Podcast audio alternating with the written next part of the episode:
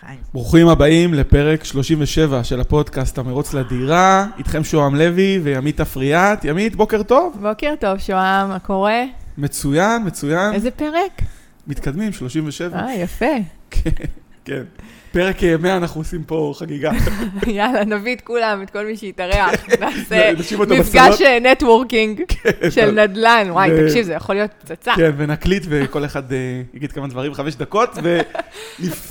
ולפני זה יש לנו פה אורחת, אורחת אה, מדהימה.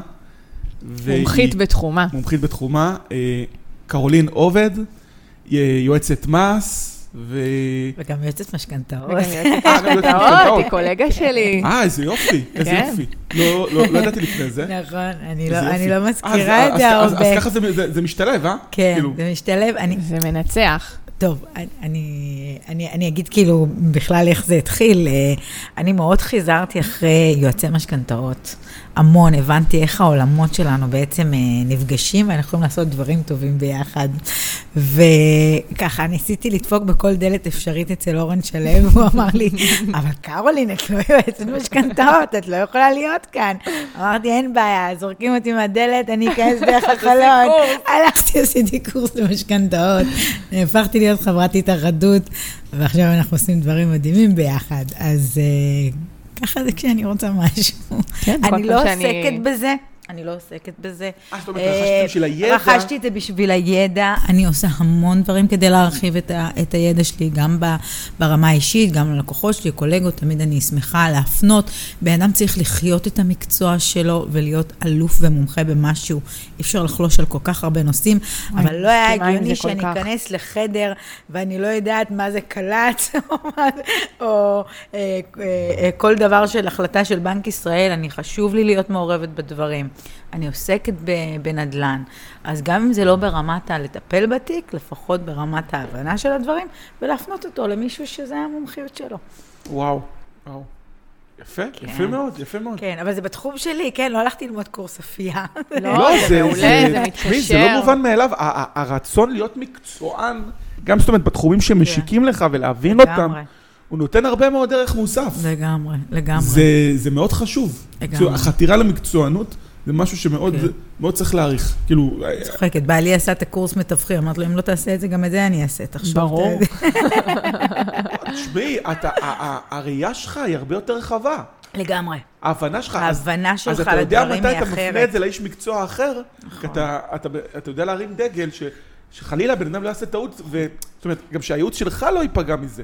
שזה לגמרי. מאוד מה חשוב. שיפה בקרולין זה שהיא נורא, היא מאוד מאוד משתפת בידע שלה כל הזמן, ועוזרת המון. אני יכולה, חושבת, בממוצע של פעם בשבוע, שבועיים, היא מקבלת ממני וואטסאפ, ככה וככה, אני מספרת לה, והיא נותנת עצות ומכווינה, אה, וזה מדהים. וזה נושא נורא חשוב, כי אנשים אה, עושים אה, את ההחלטות הכלכליות בנדל"ן, לפעמים מבלי לדעת מה המשמעויות. בין אם זה הורה שרוכש דירה על הילד, לא יודע איפה זה יפגוש אותו המיסוי, בין אם זה, כל מיני, תכף אנחנו ניתן דוגמאות נכון. וטיפים, ונבין למה כל כך חשוב יועץ מס, יועץ שמבין במיסוי, להכווין אותך בכדי שתוכל למקסם את הרווחיות בעסקה שאתה מתכנן. גם אם זה למגורים לטווח ארוך וגם אם זה להשקעה לטווח קצר, צריך להכיר את הכל בשביל להוציא את המיטב מהעסקה הזאת. מעולה. אז בואי נתחיל עם השאלה הראשונה. מה זוג שקונה היום דירה ראשונה, נגיד שאין לו עוד דירה ואין במשפחה ולא רשום על שמו, מה חשוב לו לדעת? שהוא לא יודע. אז אמ, אני אקח ככה את ההגיגים. אוקיי, אז כאשר אנחנו קונים בעצם אה, דירת מגורים, מה שחל עלינו זה מס רכישה. זאת אומרת, מס שאנחנו צריכים לשלם בגין רכישת המקרקעין. Uh, המדינה בעצם עושה הבדל בין אנשים שזה דירתם היחידה, לבין אנשים שזה דירתם הנוספת. כאשר אותו זוג בא לקנות את דירתו הראשונה, הוא יכול ליהנות מפטור של מדרגות שעד בערך 1.8 המדרגות המעודכנות עכשיו, לא צריך לשלם מס רכישה. מעבר לזה זה מדורג, 3.5 אחוז, 5 אחוז, המיסוי יחסית מינורי, לא גבוה. אבל אתה אומר... יחסית, קרולין, יחסית, יכול להגיע יחסית. קלות ל-30, 60 אלף שקל, תלוי בשווי נכון, הנכס. נכון, נכון, צריך אני לקחת אומר- את הדברים אני- בערך בתחשיב. אני אומרת את זה, כי אני אומרת, אנשים עם דירה שנייה משלמים מ-day one 8 אחוז, ואז זה באמת בום, הם משאירים ג'יפים ברשות המיסים, מה זה בום? זה... ג'יפים ברשות המיסים. כן. את את משלמת את זה אחרי זה ככה חודש. אני הרגשתי עם שלי. כן. ונכון, תוך 30 יום מהרגע שיוצאת שומה, תוך בעצם 30 יוצאת לך יום? דרישה אה, בטח, זה להוציא כמו הון את עצמי. ה... חשבתי לך. 60. נכון, יוצא רגע, לך. בעצם הדרישה, לא, יוצאת הדרישה, ואז יש לך אופציה עוד 30 אה, יום אוקיי. לשלם, נכון. אבל בהחלט זה כסף, כמו שאת אומרת, כשבאים לייעוץ צריך לדעת להשאיר את הכספים האלה בצד. אז אם זו דירתם הראשונה, יחסית, אה, איך אנחנו אומרים, קצת יותר קל ויותר פשוט, אבל איפה דווקא הגיגים והדברים ה... הצדדיים שצריכים לשים לב, זה שהרבה פעמים אנשים אה, מגיעים, והזוגות זה לא שווה בשווה, לפעמים אחד זה כבר דירתו הנוספת, ולבן הזוג האחר זה דירתו הראשונה. לפעמים יש לו דירה מלפני הנישואים, לפעמים זה פרק ב', ופה באמת... המומחיות שלנו והלשבת ולהדריך את הלקוח זה להבין שככל ויש להם דירה לפני הנישואים, הם צריכים להבין שהם צריכים לנהל הפרדה רכושית בכל מה שנוגע לנכס הזה. ולמה ואיך זה משפיע עליהם. כאשר בעצם אחד מבני הזוג בא ואומר, תשמעי, יש לי דירה מלפני הנישואים. רשות המיסים באה ואומרת ככה, קודם כל, כדרך המלך, צריך שיהיה הסכם ממון. אנחנו רואים שיש גם פסקי דין שגם אם לא היה הסכם ממון בין בני הזוג, שאמר, זה הדירה שלי מלפני הנישואים והיא שייכת לי, אפשר לעשות את זה גם אחרי, זה אפשרי, תמיד עדיף שיהיה הסכם ממון מוכן, רגע, אבל... אבל... סליחה כן. שקוטע אותך, אבל הסכם ממון לפעמים מייצר איזשהו בעיות בין בני זוג, זאת אומרת, זה לא הכל כסף. אומרים, מה, אתה לא סומך עליי, אתה... אני מתאים... כאילו... אז הנה, בסדר, קרולין אבל- מציפה פה אז- עכשיו אז- מעבר לעניינים האלה של אני- ה... אני- אני- אני רגע, אז- באמת מביא את אז המציאות. הנה, מה שקרולין באה להציף פה, כן. זה שרגע עזוב את הרגשי, בוא תבין איך הסכם ממון, אם אתה בא עם דירה, לא. בגלל שאני רוצה את הבעלות עליה אם נתגרש, אלא אני רוצה למקסם את הרווח שלי. זכויות שלנו, בדיוק, להגדיל את הנכסים. אחוז מימון ומיסוי והכול. אז בדיוק, תמשיכי, זה בדיוק. נורא מעניין. אז, אז, אז, אז באמת הנושא של ההסכם המון זה דרך המלך, אבל כבר יש מקרים ויש תיקים שטיפלתי בהם שהיה אפשר לעשות את ההסכם המון גם אחרי. אבל מה שחשוב, וזה מה שרשות המיסים באה ואומרת, אני רוצה לראות התנהלות בפועל. אם אתה בא ואומר שהדירה שייכת לאחד מכם, והיא רק שייכת לאחד מכם, ומה הרציונל שעומד מאחורי זה, כדי שאחד, כמו שאמרנו, ייהנה ממדרגות מס רכישה של דירה ראשונה, כי הוא אין לו בבעלותו עוד דירות, mm-hmm. לעומת השני שיגיד, אין בעיה, נכון, זו באמת דירה שלי, אז עכשיו אני הולך לרכוש דירה נוספת, אני אשלם לפחות על המחצית שלי 8%. אז בעצם ההתנהגות בפועל אומרת שהחוזה מול הדיירים ייעשה מול מי שהוא בעל הנכס, כי לצד השני אין שום... והשכר דירה אה, שנכנס. מהדירה הזו. השכר דירה, בדיוק כמו שעמית אומרת, השכר דירה שנכנס למגורים ייכנס לחשבון בנק יהודי רק של אחד מבני הזוג. אוקיי. צריך לעשות תיקונים, צריך לעשות משכנתה. מישהו בעל הנכס הוא זה שצריך לשלם את זה. הצד השני שאין לו שום בעלות ושום שייכות לנכס, הוא לא צריך לשאת זאת בכל אומרת, זה לא יכול להיות ההוצאות חשבון האלה. משותף, זאת אומרת, אסור. נכון מאוד. רגע, רגע, רגע, ואם כן, מה? רשות המיסים תדפוק לי בדלת ותגיד, עבדת עליי? נכון, נכון. בעצם קורה? אתה עושה הצהרה, ואתה בא ואומר, ותבין שאתה צובע את הדירה הזאת לעולמי עולמים. כי once נכנסת עכשיו, ואמרת לרשות המיסים, יש לי בית באורנית, רק לאחד מבני הזוג, וכמו שאמרתי, אנחנו על דרך המלך עם הסכם ממון, כל הנושא של ההפרדה הרכושית. הדירה הזאת מוגנת בעצם, למה? כי ביום שאני ארצה למכור את זה, אוקיי? אז... היא תהיה משויכת רק לאחד מבני הזוג, ולא לשניהם. יש לזה גם השלכות גם למס שבח אחרי זה. בעתיד, תחשוב, אחד מוכר שזה. אומרת, זה לא יהיה במיסוי של התא המשפחתי. נכון מאוד, זה בדיוק ככה אנחנו מגינים על דירה, כדי שלא תהיה בתוך התא המשפחתי, ותמיד יסתכלו על בני הזוג ביחד. זה עוזר לנו גם לנושא של מס רכישה, וגם לנושא של מס שבח, לעשות הבדל בין אחד שהוא בעל דירה יחידה, מדהים. לבין אחד שהוא אז אני מרובה רוצה דירות. רגע לחדד. עכשיו עשו את ה... באו מוכנים למהלך הזה, עשו את הכל, כפי שאמרת, הפרדה רכושית, עם חשבון, עם הכל. במשכנתה זה עוזר לנו, נכון? כי על דירה ראשונה, כמה אנחנו מקבלות? כן, אחוז מימון יהיה אה, יותר אז גבוה. אתה יכול לקבל... גם 50, 50 אחוז אם זה דירה שנייה. כן, יהיה ממוצע. הוא עם דירתו היחידה, הוא עם דירתו השנייה, 62.5 אחוז. אה, אני ממקסם את ה... ממקסם גם לנושא של משכנתה. את המימון, יפה, יפה. אז אני הולכת רגע עוד צעד קדימה. היה והבן זוג עם הדירה הראשונה מלפני הנישואים ימכור אותה, לא יהיה לו מס שבח. ה- ה- זה שיש לו מ- מלפני. זה שיש לו מלפני הנישואים, בעצם אה, יש לו דירה אחת ויש לו דירה נוספת עכשיו שהוא קנה. עכשיו נגיד, הדירה הישנה זה הדירה באורנית. הדירה הנוספת שקנו בני הזוג זה הדירה מתל אביב, כדי כן. שיהיה לנו קל יותר. once החלטנו למכור את הדירה מתל אביב, הרי אמרנו שלאחד מבני הזוג יש גם דירה מאורנית, כן. אז הוא כבר מרובה דירות, אז ברור שהוא יצטרך לשלם על חלקו מס שבח. אבל הבן זוג השני, מה יש לו בחייו? רק את הדירה בתל אביב, זה מה שיש לו, אין לו עוד משהו אחר.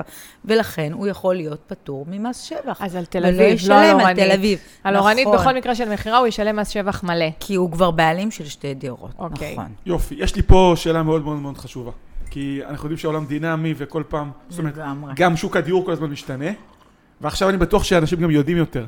האם רשות המיסים, זוג לפני שהוא בא להתחתן, אומר, רגע, בוא נעשה לעצמי תכנון מס, עם כל הדברים שאת מבקשת, והפרדות, ומתייעצים, ומשלמים לאנשים הכי טובים, האם הוא יכול להגיד, רגע, עשית פה תכנון שהוא לא לגיטימי, במקום לקנות דירה ביחד, קניתם כל אחד בנפרד, בואו תשלמו את המיסים אה, על דירה שנייה. או... אז, אז יש תכנון ויש תחמון, אוקיי? תכנון זה משהו לגיטימי כל עוד אנחנו עומדים בתנאים.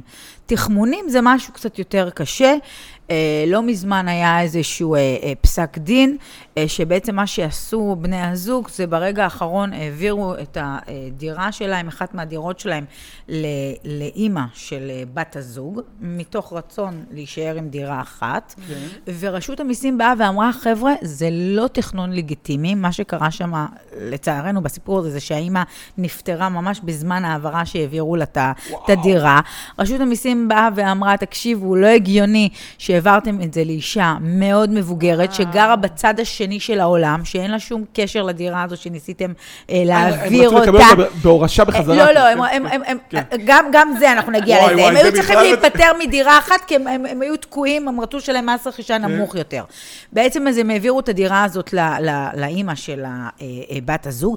המשכנתה הם המשיכו להשאיר לשלם, לשלם אותה, שזה לא לגיטימי, הרי נתתם את הדירה מתנה, אה. למה אתם ממשיכים לשלם את המשכנתה? עשיתם תכנון. כן, הכל תעשו את זה עד. הסוף, מה שנקרא, שזה ייראה זה למה צריך ייעוץ. כמו שצריך. כן, כל אחד חושב שהוא ולא רק כן. זה, כמו שאמרת, הזכרת ירושה, בצו ירושה של אותו אם היה כתוב שכל הנכסים שלה מתחלק בין הילדים שווה בשווה, אבל הדירה הספציפית הזאת שרגע לפני היא קיבלה מהבת שלה כן. במתנה, כי הבת הייתה צריכה...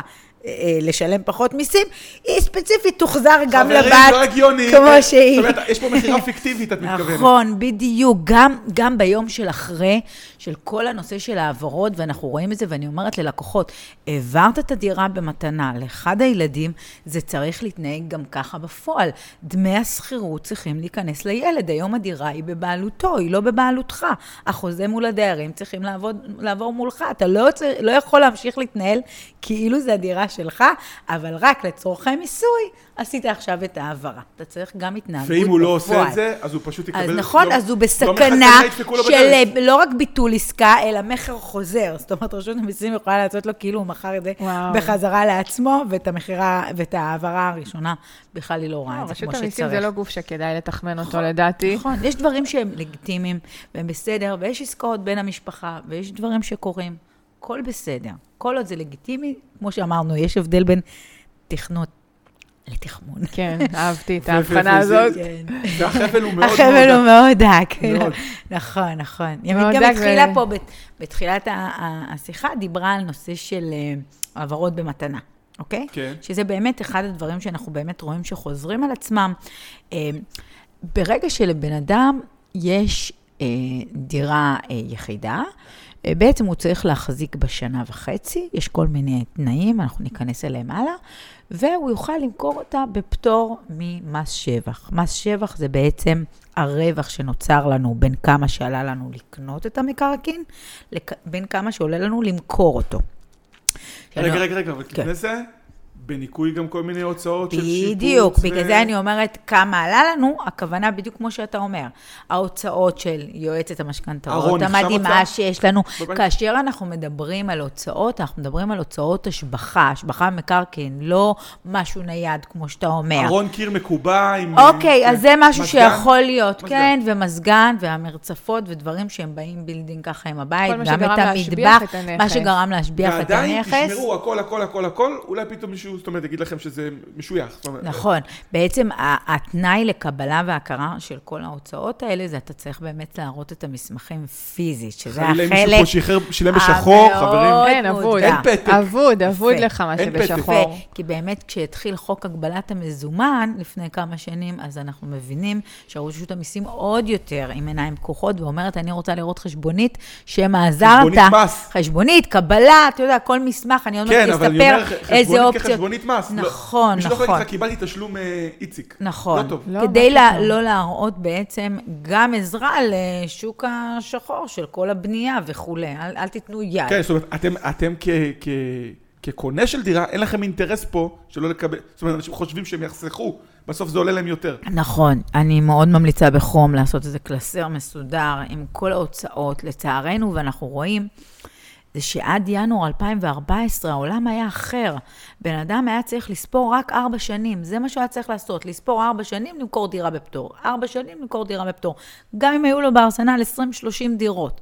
ופתאום בינואר 2014 המדינה עשתה בעצם את ההבדל בין מישהו, דירתו היחידה, לבין מרובה דירות, ואז באמת חל הנושא של המס שבח, ואנחנו רואים שהוא יותר נכנס אה, לתאוצה, על לשלם על הדלתא הזאת, על הרווח מס. ואנשים באמת לא, לא שמרו קבלות, לא שמרו חשבוניות, אתה יודע, ההוצאות מ, מלפני אבוי. 20-30 שנה, והיום הם באים למכור את 30 שנה לך. תזכור, מה שנקרא. נכון, נכון. אז אוקיי, באמת, אז- איך אנחנו כן מתגברים על זה? כי אנחנו כן רוצים למצוא כל מיני אה, פתרונות.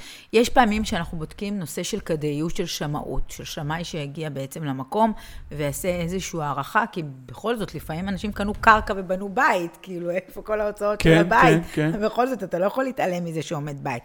אז אה, גם דרך שמאי אפשר לעשות את זה. אני יכולה להגיד לך שבחלק מהמקרים... שמאי עושה את התחשיב שמאי הזה? שיעשה בעצם, כן, את השווי של כל העלויות בנייה, כמה עלה לבנות את הבית הזה, כי יש לה ואז רק רשות את המיסים תכיר בזה? החשבון של ה... כן, זאת אומרת, לא שמרתם, רגע, ואז רוצים... רשות המיסים תכיר בזה בשביל להפחית לו את כן, המס? בדרך כלל מה שקורה, מגיעים לאיזשהו סוג של פשרה, כי באמת אני באה ומראה שקניתי איזושהי קרקע אי שם ב-200-300 אלף שקל, אבל בנו עליה בית ששווה מיליון שקל. אין לי חשבוניות, לא חשבתי בכלל שאני צריכה לשמור זאת אומרת, אותם. לא שמרתם, אנחנו יודעים שלא שמרתם, נכון. מה הפתרון?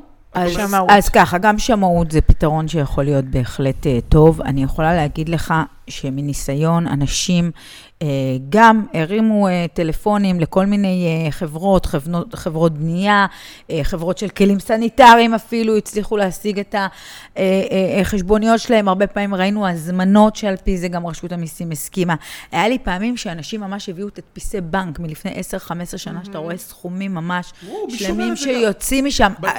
כי לא? זה סכומים מטורפים, כאילו, של עלויות. אנשים השקיעו ולא חשבו לרגע שיום יבוא והם יצטרכו לשמור את החשבונית הזאת. כי, יופי, ו- כי היה פטור כל ארבע שנים, מה, אמרו לעצמם, מה אז, חכה? אז את כיועצת. מס, את שולחת אותם להביא... את- לעשות שיעורי בית, כן, זה לעשות מדובר על שיעורי דירה בית. שנייה שלהם. נכון, כאשר בן אדם זה לא הדירה היחידה שלו, והוא צריך לשלם יותר מזה. את יודעת מה? בואי ניכנס פנימה. בואי ניכנס לעולם מס השבח. באיזה מקרים אנחנו צריכים לשלם על הרווח שמכרנו נכס מקרקעין. אז ל- לרוב אנשים יבואו ויגידו, רגע, רגע, רק תבדילי דירה כן. יחידה או שתי... אז זהו, אז מה שאני באה להגיד, לרוב אנשים באים ואומרים, רגע, זה דירתי היחידה, למה אני צריך לשלם? אז אני רוצה להראות איזה מקרים כן בן אדם יכול לשלם, כן, גם אם זה דירתו זה היחידה. מעניין מאוד מאוד גם אם מאוד. זה דירתו היחידה, הוא בשוק, לא יכול להיות, זה, זה מה שיש לי כל עולמי. הוא קם אוקיי. בבוקר ומגלה שהוא אז צריך בואי לשלם. תחדשי לנו. אז ככה, קודם כל בוא נתחיל מזה שבן אדם בעצם צריך להחזיק בדירה הזאת שנה וחצי מרגע שהוא קיבל טופס 4. מה- מהרגע שהוא קיבל נכנס וקיבל מפתח. ארבע, כן, מפתח. טופס 4, מפתח, כן. נכון. וזה בעצם מוריד מה loop את כל האנשים שקונים יכול להיות דירת שהוא קנה קבלן על אותה, הנייר. בדיוק. קנה דירה שחושבים על שהם יעשו הקבלן. אקזיט הוא קנה על הנייר לפני חמש כן, שנים אומר לי, אפילו. קרולין, שילמתי מס רכישה כמו דירת מגורים, הקבלן התחייב להביא לי דירת מגורים, עבר איזה שנה, יש עלייה של 30 אחוז, אני עושה flip, יוצא החוצה. לא, כל עוד לא קיבלת טופס 4 ולא המתנת את השנה וחצי, אתה לא מוכר דירת מגורים לעניין מיסוי מקרקעין. אתה אלא מוכר, אתה מס. זכות במקרקעין, כן. ואתה צריך לשלם מס שבח, שהיום עולה, אה, אה, עומד על 25 זאת אומרת, כן, אחוז. טכנית אתה יכול למכור, אתה פשוט תשלם מס שבח. נכון, תמיד אפשר למכור ולשלם מיסים, זה תמיד אפשר. כן, אנחנו רוצים, כן. אוקיי. אנחנו אז זה- רוצים לשלם כמה אז שפחות זה מיסים בצורה המקרה- חוקית. אז זה המקרה הראשון. כן. המקרה השני, שגם אתה תשלם בעצם על המכירה שלך, זה אם אתה לא תושב ישראל. בעצם המדינה המדינה עושה הבדל אה, בין אנשים שהם תושבי ישראל לבין אנשים שהם לא תושבי ישראל, אבל כחלק מצמצום האפליה בין תושב ללא תושב, זה בעצם ככל ותושב החוץ יצליח להביא את האישורים הרלוונטיים, שמראים שבמדינת התושבות שלו אין לו דירה, זאת אומרת, מה שיש okay. לו זה אוקיי. הדירה בישראל, הוא יביא את האישורים למדינת ישראל, יראה להם, הנה, אני אמנם תושב צרפת, אבל אין לי בצרפת שם דירה או דירות וכולי, ולכן תנו לי ליהנות מפטור, ממס שבח. המתנתי, כמו שקרולין אמרה, את השנה וחצי מהרגע שהיא קיבלתי טופס 4. אני יודע שלתושב חוץ לא נהוג לתת אה, אה, פטור, אבל הנה, הבאתי לכם את האישורים שאין לי בצרפת, את הדירת המגורים, ולכן אנא תנו לי את הפטור. יכול להיות לו גם בברזיל, דרך הוא אגב, לא דירות, אבל לא בצרפת. ואם הוא לא אם מצליח הוא לא להוכיח? מצליח להוכיח, אז הוא יצטרך לשלם תמיד? מס שבח. לא כן. גם אחרי ארבע שנים אם לא יהיה לו פטור? נכון, אוקיי, נכון, תמיד. נכון, נכון, בסדר. תמיד. אז הנה עוד מקרה נוסף. אחד ההעברות, דרך אגב, שיצא לאחרונה אה, מרשות המיסים, תראה איזה אה, אה, אה, אה, חוסר אה, אה, צדק. אנשים שקיבלו ירושה, אנחנו עוד מעט נדבר על נושא של ירושות, כן. אנשים שקיבלו ירושה מתושב ישראל, ותושב ישראל זו הייתה דירתו היחידה, כן. והם יכלו להשתמש בפטור של מי שהוריש להם, אם אחד מהאחים, נכון? יוצא אחים, קיבלו ירושה מהסבא, מהאימא, ואחד מהם הוא תושב חוץ. אוקיי. כל האחים יקבלו פטור לא בגלל פייר. שלמוריש זו הייתה דירתו היחידה, אבל אותו ילד שהוא יואו, תושב חוץ, כמו לשלם. שאמרתי, יצטרך לשלם, אלא אם כן הוא יצליח להביא לא, את זה כבר האישור. עקום. כן, זה כבר עקום. זה עקום, זה עקום. זאת אומרת, אח אחר יכול להיות לו דירה גם בראש העין, וגם הרגע הוא רגע, קיבל דירת ותושב ירושה חוץ, מה, ולא אם יש לו ישלם. דרכון אמריקאי אפילו? כן, לא משנה. לא, אם כל הוא לא תושב ישראל. לא משנה, הוא לא תושב גר של מי, בישראל. לא גר אה, בישראל. אוקיי, לא גר. צריך, נכון. אה, אבל תבין מה היא אומרת, היא אומרת שיכול להיות מצב שאחד היורשים יש לו דירה נוספת, בישראל. הוא יהיה פטור ממס, על הדירת אבל ההוא ירושה, שגר אבל ההוא בחו"ל לא, לא. לא יקבל, נכון? זו ממש הבהרה שיצאה ממש לפני כמה חודשים. אז הבנו שככה, צריך להמתין שנה וחצי מטופס 4, הבנו שתושבי חוץ יהיו חייבים להביא את האישור ממקום התושבות שלהם כדי לקבל את הפטור, ואנחנו נעבור לעוד מקרה שבו אה, בן אדם יכול לשלם. אנשים לרוב עם אה, אה, בתי קרקע, צמודי קרקע, אנשים שגרים בדירות אה, אה, גג. אחת השאלות הראשונות שאנחנו שואלים זה האם יש זכויות בנייה. ברגע שיש זכויות בנייה, על זכויות הבנייה לעולמי עולמים יהיה מס. על הדירת מגורים, once, זו דירה היחידה שלך, והמתנת שנה וחצי, ואתה לא תושב חוץ ותושב ישראל, שזה מהמם. יותר קלאסי, בעצם כשאנחנו באים לעשות מכירה של הנכס, אנחנו בודקים. אם למשל קיבלתי 4 מיליון על הנכס, והשווי של, של הבית לפי השמאי הוא 3 מיליון, זאת אומרת, על המיליון הנוספים, זה בגלל זכויות הבנייה. ועל זכויות הבנייה תמיד צריך לשלם מס. אחת העסקאות הפופולריות אצלי במשרד. ולכן כאשר בן אדם כן. מוכר דירת מגורים עם זכויות בנייה, שלב הראשון שאני אומרת לו זה תביא שמאי. כי אנחנו רוצים להבין מה השווי של הבית ומה השווי של זכויות הבנייה, כי על זכויות בנייה לעולמי עולמים יהיה לא מס. ידעתי למה? כי זה. כאילו הדירה השנייה של... זאת אומרת, זה... לא, כי ההטבה בעצם של פטור, היא יכולה להיות רק על דירת מגורים, על, לא על זכויות בנייה. לא על זכויות בנייה, לא על משרדים, מה, כי לא זכויות על בנייה זה כמו לא על נכס? זה משרד. הרעיון? כן, כן, זה כאילו, אומרת, זה לא בית מגורים, אין לו בדיוק. את ההקלה של בית מגורים. דירת מגורים זה מגורים, לא. אתה משתמש כמו אוטו, נכון. וזה, זה משהו שאתה אני כאילו... לא אתה- בטוחה שהבנתי. נגיד, בואי ניקח את הבית את שלי לדוגמה. הבית שלך, בואי, הבאנו. שמאי עכשיו, אמר כמה, כמה עכשיו מחיר שוק למשל בחוץ, כמה היו נותנים לך? שלושה מיליון. שלושה מיליון אה, שקל. ויש לי עוד השמאי- 40 אחוז, אה, אחוזי, אחוזי בנייה. בנייה שאת יכולה, בדיוק, ואז בא השמאי ואומר לך, תראי, באתי, עשיתי אה, בדיקה, לפי עסקאות שעשו באזור, לפי הבנייה, לפי ההשקעה של הבית המדהים שיש לך פה, ימית, אני בדקתי, השווי של הבית הזה הוא שתיים וחצי מיליון. מהמם. לא שלוש, אנחנו מבינים שרוצים לתת לך אוקיי. שלוש, הכל מדהים, אבל על הדלתא, על ההפרש של בין השתיים וחצי מיליון לשלוש שקיבלת בפועל, בעצם האנשים ששילמו לך, זה לא עבור הבית, אלא עבור הזכויות ואני בעצם. אצטרך לשלם מס מס, על נכון. הדלתא בין השתיים וחצי נכון, לשלושה גם מיליון. אם זה דירתך היחידה, כמו שאמרת. למה?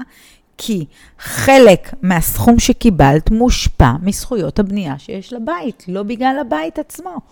רגע, ויכול להיות מצב שהעורך דין שדרכו, נגיד אני בתמימות לא ידעתי, עורך אוקיי. דין, העורך דין בכלל לא בדק את זה. ומה, אז... לא יכול להיות מצב שהעסקה עוברת ככה בלי שאף אחד... אוקיי, אז בואו נתחיל ככה. קודם כל, אה, כשבן אדם, בדיוק כמו שעמית אמרה, כשעמית התחילה את השיחה, היא כבר יודעת שיש לה זכויות בנייה, היא יודעת כבר להגיד. זאת אומרת, לקוח יודע את הדברים האלה. כאשר אנחנו עושים את השידור של המשך, שזה הדיווח לרשות המיסים, יש שם ממש רובריקה שכתוב, האם יש שם זכויות בנייה? נורא פשוט. ברגע שיש זכויות בנייה, אנחנו מציינים את זה.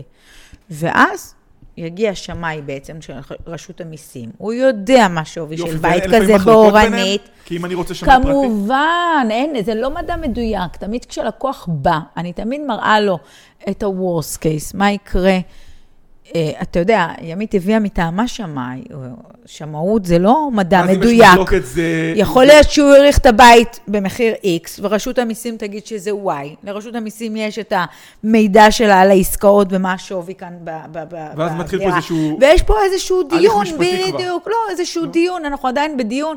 השמאי יבוא ויגיד למה הוא חושב שככה, רשות המיסים תגיד וואי, למה אבל שהיא זה יכול חושבת לתקוע שזה לך את כל ככה. העסקה, הסיפור הזה. נכון, אבל יש לנו איזשהו משהו שהוא יכול אה, אה, אה, לקדם את הנושא הזה, שזה נקרא בעצם אה, מקדמה.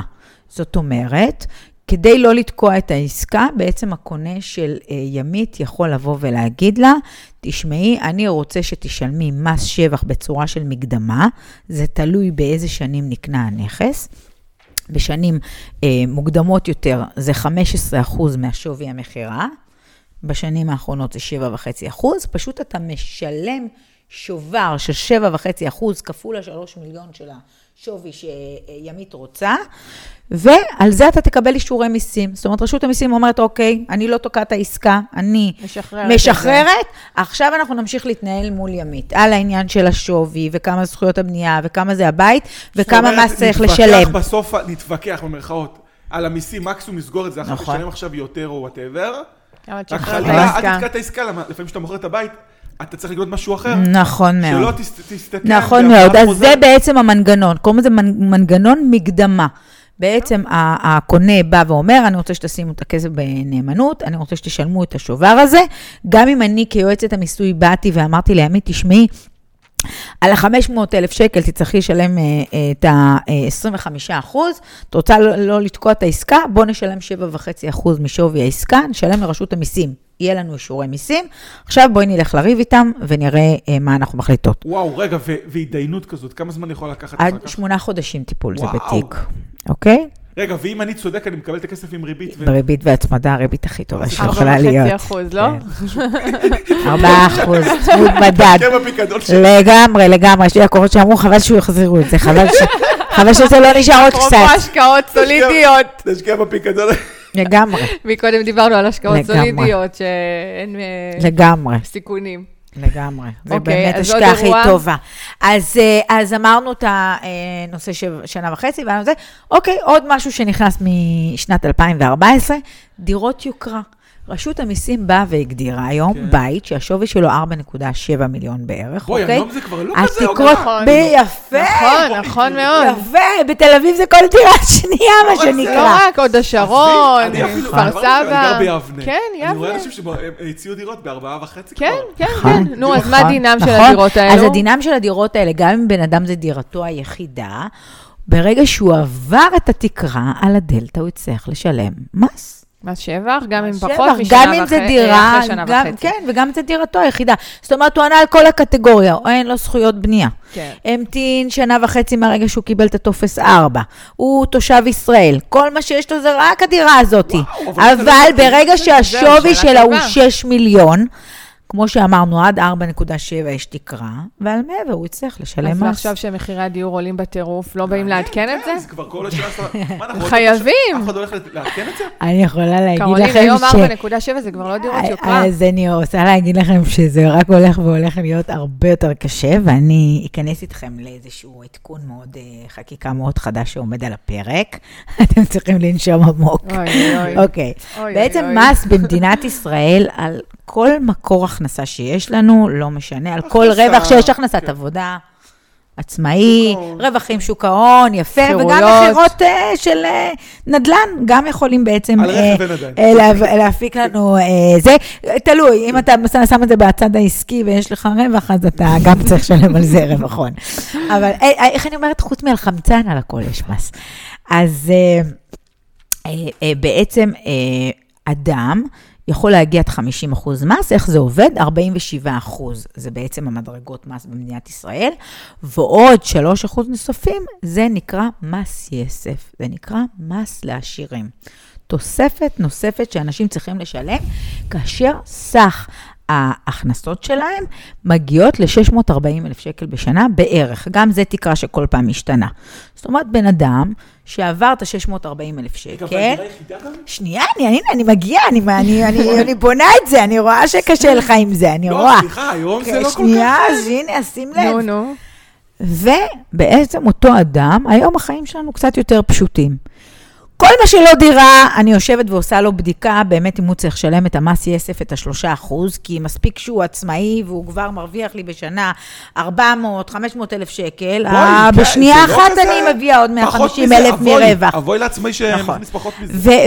ולכן, כאשר מוכרים כל דבר אחר שזה לא דירת מגורים, אני ישר הולכת ועושה בדיקה, גם נושא של מס יסף, זאת אומרת, בן אדם בא אליי בשביל לשמוע אם הוא צריך לשלם מס אה, שבח, שזה 25 אחוז, אני אומרת לו, בוא חביבי, שב שנייה, אני הולכת לבדוק לך גם מס יסף. יסף? יסף, ככה זה נקרא. יסף כאילו מוסף, נוסף, מה אוקיי, שנקרא. אוקיי. על דירת מגורים, כמו שאמרת, זו דירתי היחידה, כן. כדי שהיא כן תשתתף בקרנבל הזה של השלושה אחוז הנוספים, צריך להיות שני תנאים מצטברים.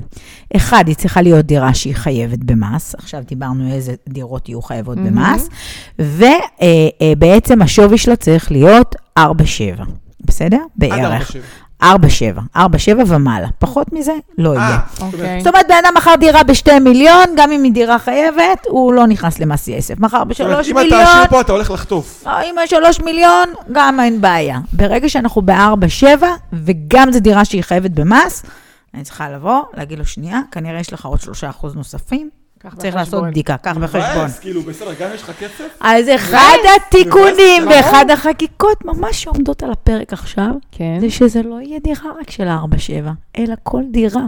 אם היא חייבת במס, יהיה עליה מס נוסף של עוד שלושה אחוז. הנה, חיפשתם את הכסף לא? של המענקים, קיבלתם את הכסף של. הקורונה, תקציב, הנה. התקציב מתחיל לצאת. זאת אומרת, רשות המיסים הולכת לעשות לנו חיים לא פשוטים. כל אדם שימכור דירה, וככל הנראה אם הוא בא אליי, הוא חייב במס, כי אם הדירה פטורה, כנראה הוא לא יבוא. לפעמים הוא בא להתייעץ כדי לדעת אם הוא פטור או לא, אבל once הוא הגיע אליי והוא חייב במס, וזה דירת מגורים, ישר הדברים הבאים בתור שאני צריך לבדוק, כמה הוא מרוויח, מה התא המשפחתי שלו, מה קורה. כן, אז את אומרת. העולם רק הולך ומסתבך, כאילו. לגמרי.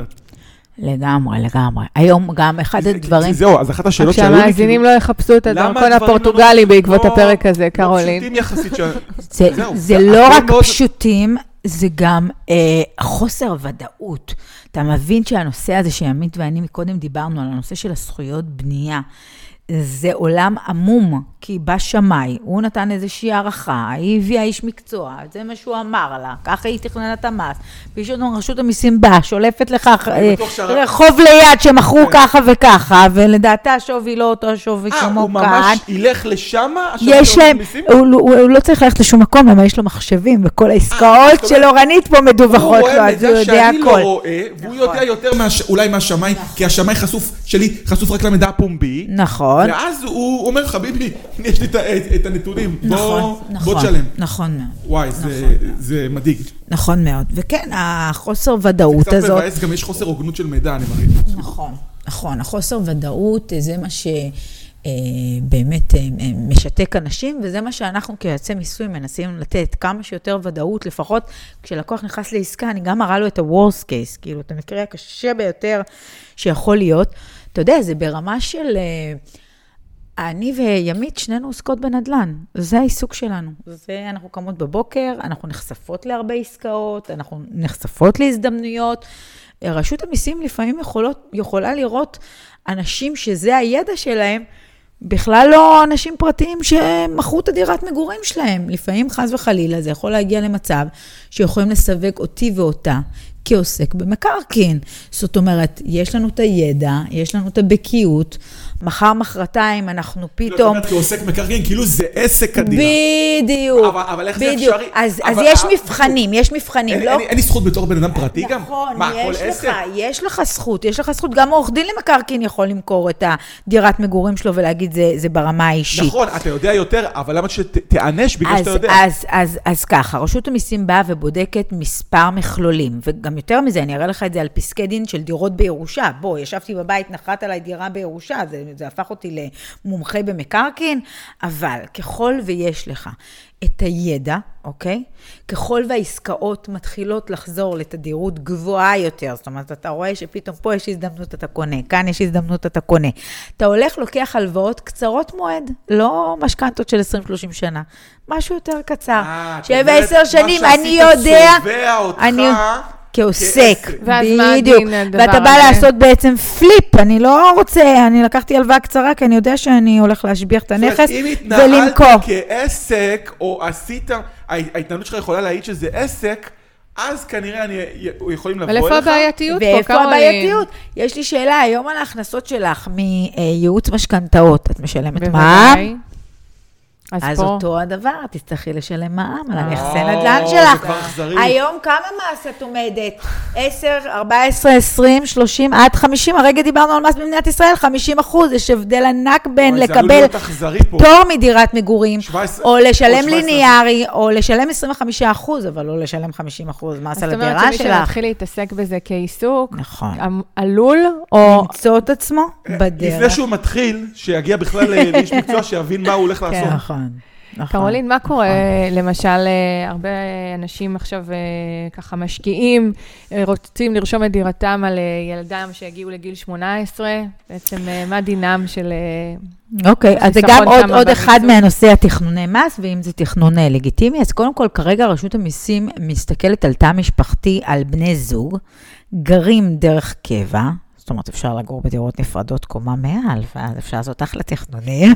יש לנו את ליאור שליין ואת מרב מיכאלי. לא, אבל- בלילה נכון? תבוא לישון ביחד. לא, דרך קבע. אה, וילדיהם עד גיל 18. זאת אומרת, אם אני מחר בבוקר אקנה את הדירה על שם הבת שלי שהיא בת 15, שזה אולי על הנייר נשמע נפלא, לעניין מיסוי מסתכלים עליי כעל רוכשת. זאת אומרת, אם יש בבעלותי דירה, אני צריך לשלם כמו על דירה שנייה, למרות שזה על שם אה, הבת שלי.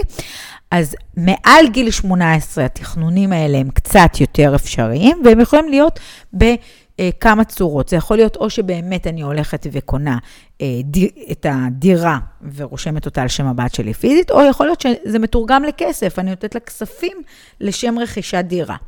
כאשר הכספים עולים על 50 אחוז, זאת אומרת 50 אחוז מהתמורה עולה, רשות המיסים מסתכלת על זה כדירת מתנה, וגם כמובן, אם הלכתי וקניתי דירה בשלמותה לדירה, לבת שלי, גם כאן רשות המיסים תראה דירת גם- מתנה. כן. גם- גם אם ההורים לקחו הלוואה על חשבון הבית שלהם ונתנו. ל- נכון, גם בצורה של כסף נזיל וגם בצורה של קנייה של בית על ידי משכנתה וכולי, כספים מעל 50 אחוז. ואז במצב הזה בעצם רשות המיסים עושה סוג של ברקס, ברקס לתכנוני מס. היא באה ואומרת, אם הילד שקיבל את הדירת מגורים גר בדירת מגורים, יהיה עליו להמתין שלוש שנים בכדי שהוא יוכל ליהנות מפטור ממס שבח. הרי מקודם דיברנו על שנה וחצי, זה, זה מה שהיה. כאשר מדובר בדירת מתנה, יש תקופת צינון של שלוש שנים אם אתה גר בדירה, ואם אתה לא גר בדירה, ארבע שנים. איפה המון המון אני חושבת שהרבה אנשים לא תופסים- יודעים את זה. המון אנשים, המון אנשים לא יודעים, או לפעמים שהם יודעים, כבר החוק גם משתנה, אז גם, גם מה שהם ידעו לפני זה כבר, זה לא אקטואלי מלפני חודש. אבל... אבל אה, זה לא חל ממתי שהדירה נרכשה? כן, כן, אבל, אבל מה שאני אומרת זה, זה שאיפה אנחנו נתקעים בזה הכי הרבה, אנשים שעכשיו תקועים עם שתי דירות, והם אה, רוצים דירה אחת למכור בפטור, אז הם אומרים, אוקיי, אני עם שתי דירות, אני חייב במס שבח. מה שאני אעשה, אני אעביר לבן שלי, ושהוא ימכור. ואז הוא מבין שזה שלא. שהוא העביר לבן שלו, הוא צריך לחכות ארבע שנים. יפה. רשות המיסים אמרה, אתם לא תעשו תחמונים, תעבירו את זה יפה. לילדים והם ימכרו בפטור וישתמשו ב- זה חשוב בפטורים. מאוד מאוד אלא מאוד. בעצם עשו סוג של אה, אה, אה, ברקס, אבל אל תדאג, יש לי גם אה, מענה לאנשים שכן צריכים לשלם מיסים, גם להם אפשר לעזור. אבל רגע, קרולין, נגיד עכשיו באמת אני רוצה לתכנן מהלך כזה, ואני לוקחת 70 אחוז מימון משכנתה, אז לא יהיה לי אה, מס שבח. אם אני ארצה למכור אחרי שנה וחצי את הדירה שרשמתי על בתי בת ה-18. אה, אה, עוד כי אני פעם. מימנתי את זה מ-70% משכנתה. אם, אם, אם מעל 50 אחוז מהכספים הגיע ממני, זה אוקיי. יכול להיות גם במשכנתה, וזה יכול להיות גם רגע, בכסף, זה נקרא אומרת- עסקת מתנה. רגע, אז את אומרת שמשכנתה נחשב כספים שהגיעו ממני? נכון, אם, אם זה למרות משולם שלא ממני, אני וזה ו- כספים שאני משלמת, כן. אז בכל. אירוע, בעצם את אומרת שבכל תרחיש, שאדם. רוכש על אה, על ילדו, מישהו אחר, יהיה לו את נכון, של התקופה של תקופת צינון. השלוש שנים? נכון, נכון, נכון, נכון, נכון. אז, לא אז מאיפה הוא. יכול להביא? אלא אם כן הבת הביאה 50 אחוז. וההורה הביא נכון. 50 אחוז, נכון, נכון. והסבירות שיהיה לילד בן 18-50 אחוז משווי נכס, נמוכה מאוד. נכון מאוד. נכון מאוד. אבל אולי הוא כן יכול לקחת על עצמו משכנתה של 50 את אחוז. המומחית לזה. את המומחית הראש שלי כבר את המומחית לקחת מגלגל את הפתרון. ולעזור להם. את מגלגל את המומחית. הפתרון. אתה רוצה שנדבר על אנשים שמכרו וכן צריכים לשלם? איך אפשר לעזור לי- להם? נראה לי נקדיש את זה לפרק הבא, למה? אז זה... זה- זהו, אנשים אנשים לא יקשיבו. אז זה- כן. זה... אנשים שמכרו, אנשים שמכרו, זה כן. באמת מאוד מאוד חשוב, כי, כי זה סופר וזה באמת אנשים לא יודעים. יש אנשים שמכרו נכסי נדל"ן ושילמו מס שבח, שילמו מס על המכירות שלהם. כן. כן. גם על נכסים שאנשים מכרו בשנת 2017, שימי לב, מהמם. הכסף לא אבוד, יושב שם, צובר אחלה מה ריבית, כמו שדיברנו? עליו. בתנאים מסוימים, אנחנו באים לרשות המיסים, וזו המומחיות שלי, לבוא ולהגיד, הרווח הזה בעצם נצמח על פני כמה שנים, זה לא שהרווחתי את זה עכשיו רק בשנה כן, הזאת שמכרתי. בואי רשות המיסים, בואי תסתכלי על זה כאילו אני הרווחתי את זה על פני ארבע שנים, כי זה מה שהחוק מתיר, כן. ואז בעצם את הרווח תחלקי את זה לפי ארבע שנים, ואני רוצה לשלם מדרגות מס רק לפי הסכום אה, אה, שקיבלתי בכל שנה. אם אני אתרגם את זה קצת לעצמאי, זה, זה טיפ-טיפה משהו מורכב להבנה. אם עצמאי ירוויח 400 אלף שקל בשנה, באותו שנת מס הוא במדרגות מס סופר גבוהות. מהמם. אבל אם אני יכלתי לקחת את ה-400 אלף שקל ולהגיד לו, בוא נחלק את זה לארבע שנים אחורנית, זאת אומרת, אני אבוא לרשות המיסים ואגיד שבכל שנה הרווחת רק 100 אלף שקל, כן. לא 400 אלף כן. שקל. ייתכן שאתה תהיה במדרגות מס מאוד נמוכות, ולפעמים אנשים מעל גיל 60 מדרגות מס של 10 אחוז, ופתאום זה לא מס כמו על ה-400 אלף שקל. ואני יכולה לעשות פלאים בצורה זאת הזאת. אומרת, אפשר לתקן. אפשר לתקן, זה מאוד דומה להחזרי מס. מאוד דומה להחזרי מס. ההחזרי מס של המקרקעין. אז החזרי מס של המקרקעין קוראים לזה החזרי מס שבח, בדיוק. ואז אתה רואה אנשים... ולבד אני לא יכול לדעת. כן. אז אה, רגע, זה רלוונטי רק למי שמכר ב- עד זה אדם 2017? שמכר ב-2017, לרוב הסיכויים עולים להחזרי מס לתושבי חוץ, אנשים שהם מעל גיל 60, אנשים שההכנסות שלהם הן יחסית נמוכות. חבר'ה, אנחנו בתקופת קורונה, אנשים יצאו לחל"תים, עבדו פחות, אה, יש אנשים שמתפרנסים מפנסיה ו- ו- וכולי. יש אנשים שתחשוב שאותם 400 אלף שקל שדיברתי, שאמרתי שאני אחלק את זה להכנסה כל שנה 100 אלף, אם זה שני בני זוג שזה הבית שלהם, אני אשים 50 אלף שקל לכל אחד, ואז המס יורד, אתה משלם כן, כאילו כן, על כן. 50 במקום על 100 אלף שקל. כן, כן. שורה תחתונה, זה עושה פלאים. זה גור... אתה כאילו מחלק את הרווח לכמה שנים, במקום לשלם הכל כאילו בשנה אחת. אז בעצם את אומרת, כל מי שמכר מ-2017 דירה ושילם מס שבח, דירה, משרד, מגרש, כל נכס מקרקעין אפשרי. ושילם מס שבח, שילם מס כדאי לו שבח, צריך ללכת, ללכת ולעשות בדיקה של כדאיות. אם הוא יכול לקבל את החזר. טוב. נראה, המסקנה היחידה שיש לי זה כמה אני לא ידעתי בכלל כלום, כמה זה מסובך וכמה צריך פרק זה אני. מסכימה איתך. למרות שאני בתחושה כאילו שאנשים ישמעו את הפרק הזה ויצאו ממורמרים ויגידו, עזוב אותי, אני... אני יורד בארץ. משהו- זה לא, קשה, לא תקשיב. קשה לעמוד מול הגוף הזה, חייב איש מקצוע לכל אה, צעד זה שאתה גם עושה. מסוכן, כן, אתה עושה איזושהי טעות, ואתה פתאום מבקשים לך כמה מאות אלפי שקלים. נכון. ואפשר זה- זה החלק- למזער את זה אם זה אתה פונה החלק לאיש הכי מקצוע. הכי קשה, באמת, אני לא מבינה, אנשים. במיליונים, תבואו לייעוץ מקדים. אחרי שהגופה מתה, אנחנו רק במזעור נזקים. כאילו, once חתמת על זה, זהו, יש לי 30 יום לנסות לעשות את הכי טוב שאני יכולה. אבל אם היית יודע את זה מראש, אז ברמת התמחור היית יודע מה לעשות. אתה יודע מה, לטוב ולרע, עסקאות נתקעות לפעמים מהחשש הזה. בוא אלינו. נשב, נפיג את החשש, תבין מה אפשר לעשות גם. לפעמים שה- עסקאות תקועות בגלל זה אפילו. ולפני שאנחנו מסיימים, אני רוצה רגע להעלות עוד נקודה שאני פשוט פוגשת המון במשרד. אה, אנשים שרוכשים נכס בבנייה, שני, נכס שני, שנמצא בבנייה, אכלוס עוד איזה שלוש שנים. מה דינו של מס הרכישה? לגבי המס רכישה, ברגע שקנינו קרקע, שימו לב, כי זה מיועד בעצם לבנייה, לא קנינו מקבלן, קנינו קרקע, אוקיי? וכבר יש לנו דירה בבעלותנו. אה, זה כבר לא משנה, כי הקרקע, לא מס קרקע, הרכישה היא 6 אחוז. כן, דיברתי על נכס בבנייה, אה, אה, ב- מקבלן. אה, אוקיי, סליחה. מקב- מקבלן, אם זה דירתי הנוספת, שנייה. אני צריכה לשלם 8 אחוז. מתי? כי הקבלן צריך מתי? לשלם. מה? מתי את צריכה לשלם את ה-8% האלה? אני ברגע, אוקיי, שנייה, בואו נעשה סדר. האם עכשיו שקניתי על הנייר, או שקיבלתי ב- את הדירה? בדיוק. בעצם כשקניתי על, ה, על הנייר, זה לא משנה, כי יש שם כבר את השווי של הקבלן, שהוא בעצם מתחייב לעשות לך את הבנייה, אז את יודעת מה השווי הכולל כן. שהולך להיות. את לא באמת קנית רק קרקע, אלא קנית קרקע עם שירותי בנייה. ולכן תצטרכי 8% לשלם על כל הסכום. אם בעצם באת ואמרת שזו אה, הופכת להיות דירתך השנייה. אם לא, אז את יכולה לבקש הקפאה, להגיד לרשות המיסים, תשמעו, אני לא מתכוונת להחזיק שתי דירות, אני מתכוונת לקנות את הדירה הזאת ולמכור את דירתי הנוכחית, הקודמת, כן. כן. תעשו לי הקפאה של שומה.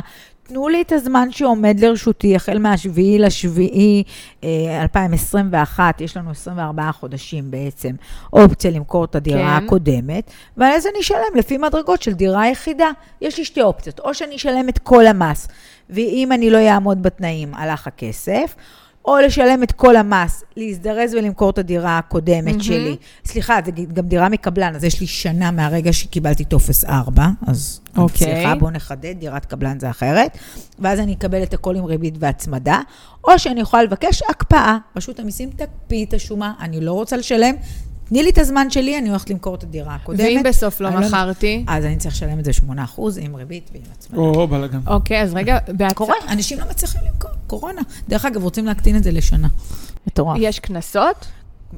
אה, או רק ריבית והצמדה? ריבית והצמדה. תראי, את באת ואמרת לרשות המיסים, אני מתכוונת למכור, זו הייתה כוונתך, את לא באת ושיקרת. יצא ולא. הנה עוד סיבה אוקיי. לתכנוני מס, להעביר דירות שאתה תקוע עכשיו כדי לא לשלם. טוב, נראה לי פרק הבא נדבר בדיוק על מה אפשר לתכנן ואיך אפשר אה, ממש לחסוך באיזה מצבים. אז קרולין אה, עובד, תודה רבה. בבקשה. יועצת מס, והיה מאוד מעניין. וימית, תודה רבה, שוהם, תודה רבה, קרולין. וכיף. תודה. אז אה, נתראה בפרק הבא, ובטוחים שתשתפו את זה עם החברים שלכם, זה, אני בטוח, בטוח. לגמרי, זה ארוחה, ליום שישי זה תמיד אה, שיחה ביום כן. שישי בשולחן. טוב, אז אה, תודה. קרולין, ביי ביי.